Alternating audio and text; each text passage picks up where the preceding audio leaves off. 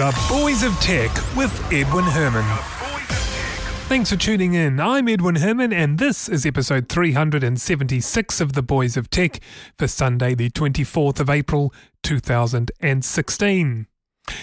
First up in this episode, a sign language to speech translator.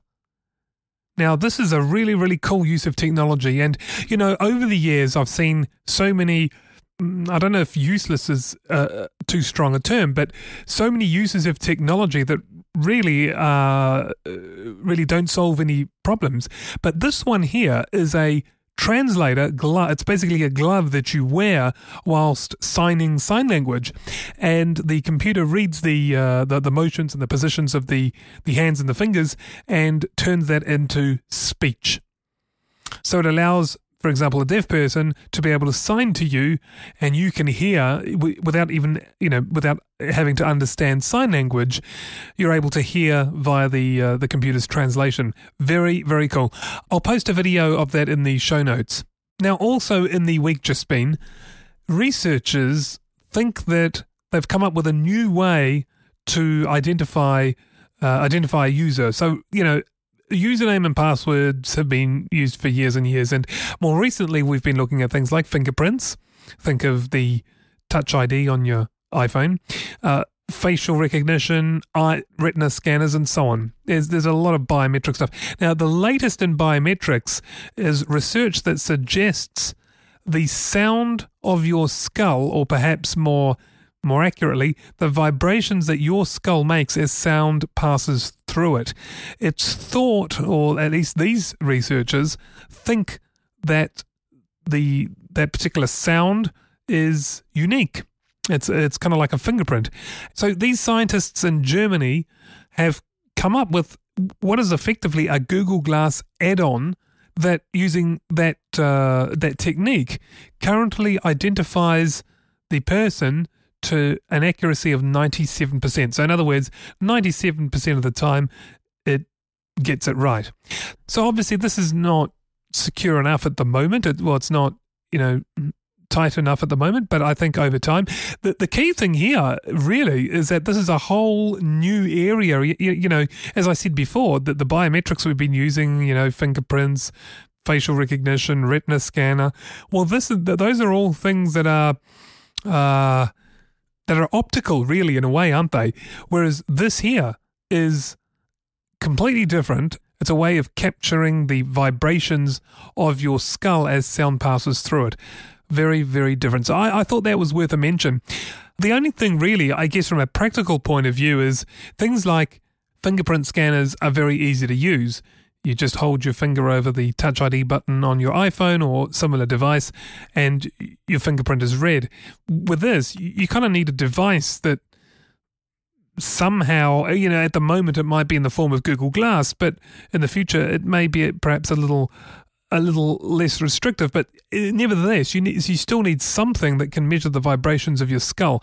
So, from a practical point of view, I'm not entirely sure how widespread, you know, this could go if it was, uh, what's the word, uh, commercialized. But anyway, a really, really cool piece of research, I thought. Now, rumors are that Apple have been trialing some self driving vehicle technology. Now, this stems from sightings of a particular van. Now, we have seen these vans before, these, uh, these Apple Maps vans that drive around very much like the Google Maps vehicles as well, but this one apparently seems a little different.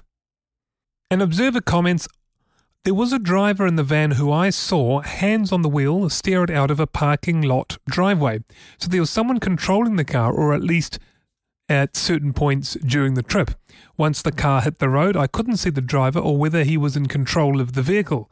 The van proceeded well under the speed limit down a small stretch of surface street before turning into another driveway.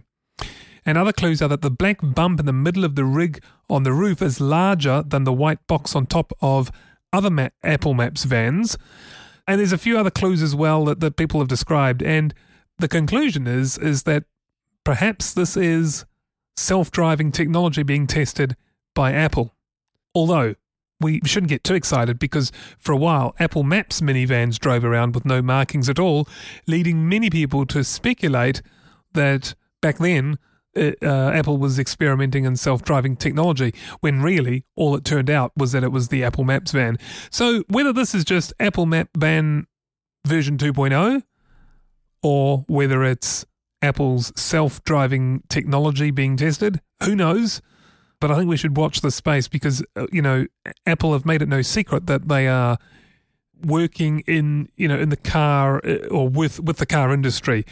Up until now, that, that was code for, for CarPlay, but I, but it may well be code for more. So yeah, time will tell. And last story, very very cool. I I still don't know whether this is true, and I've tried to do some research on this one. So, look, we'll just assume it's true, but I, I thought I'd throw that disclaimer in there because it just doesn't sound right. A guy by the name of Andrei Rudenko in the United States now has a castle that he printed, he 3D printed a concrete castle. And here's the the other bit that's really hard to believe. He designed the printer himself there was no such product on the market that could, you know, print to the size and dimensions and specifications that he, you know, that he wanted for this castle. Now, granted, it's not a life-size castle, but it's big enough to, uh, you know, to sit in your backyard, and it, it looks absolutely awesome. It is, you know, I, I look. I'll put a video on the show notes because you really, really got to see this for yourself. It's it's not something that uh, I can describe very easily on a on an audio podcast. I'll put a video of it in the in the show notes. But apparently, the concrete was extruded in layers that were three centimeters wide and one centimeter thick, and the printer is configurable, so those dimensions can can be altered. And the printer took, I think, eight hours to print uh, a height of fifty centimeters. Wow, the whole thing took six months to finish. So, I mean, when you throw those facts in, well, perhaps it's it's real, uh, you know. But uh, I haven't managed to get hold of this guy to confirm it. But all the indications are that it's true. Wow. My daughters would love a 3D printed concrete castle, so I'm not going to let them know about the story. all right, anyway, that's it. Thank you for tuning in. That was episode 376. See you next time. Goodbye.